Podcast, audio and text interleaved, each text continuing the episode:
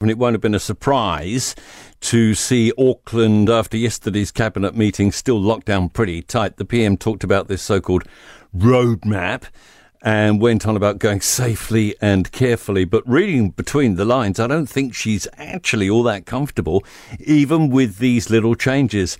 As I said yesterday, we're stuck right now between a rock and a hard place. We can't go forward with less than half the country vaccinated, and we can't stand still because the people just won't have it. Uh, people are climbing the walls. So the freedoms, such as they are, being able to gather in a group of 10 outdoors, no more than two households. This is a very reluctant relaxation, and it's one that could be snatched away.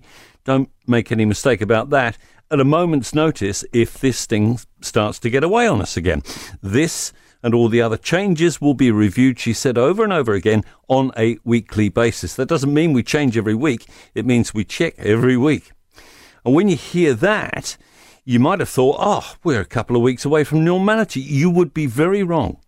20 minutes into the media conference, the truth emerged from Dr. Bloomfield when he said this would be a four to eight week phase, which could mean the end of November, maybe early December before hospitality gets anywhere near normal.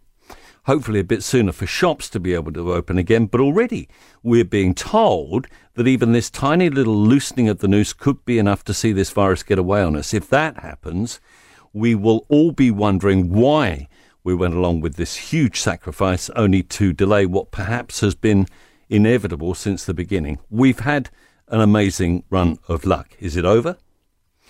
Well, let's hope not, and I truly do hope not. But as time goes on and we keep seeing 20s and 30s of new cases every day, I am beginning to feel a sense of futility in all this.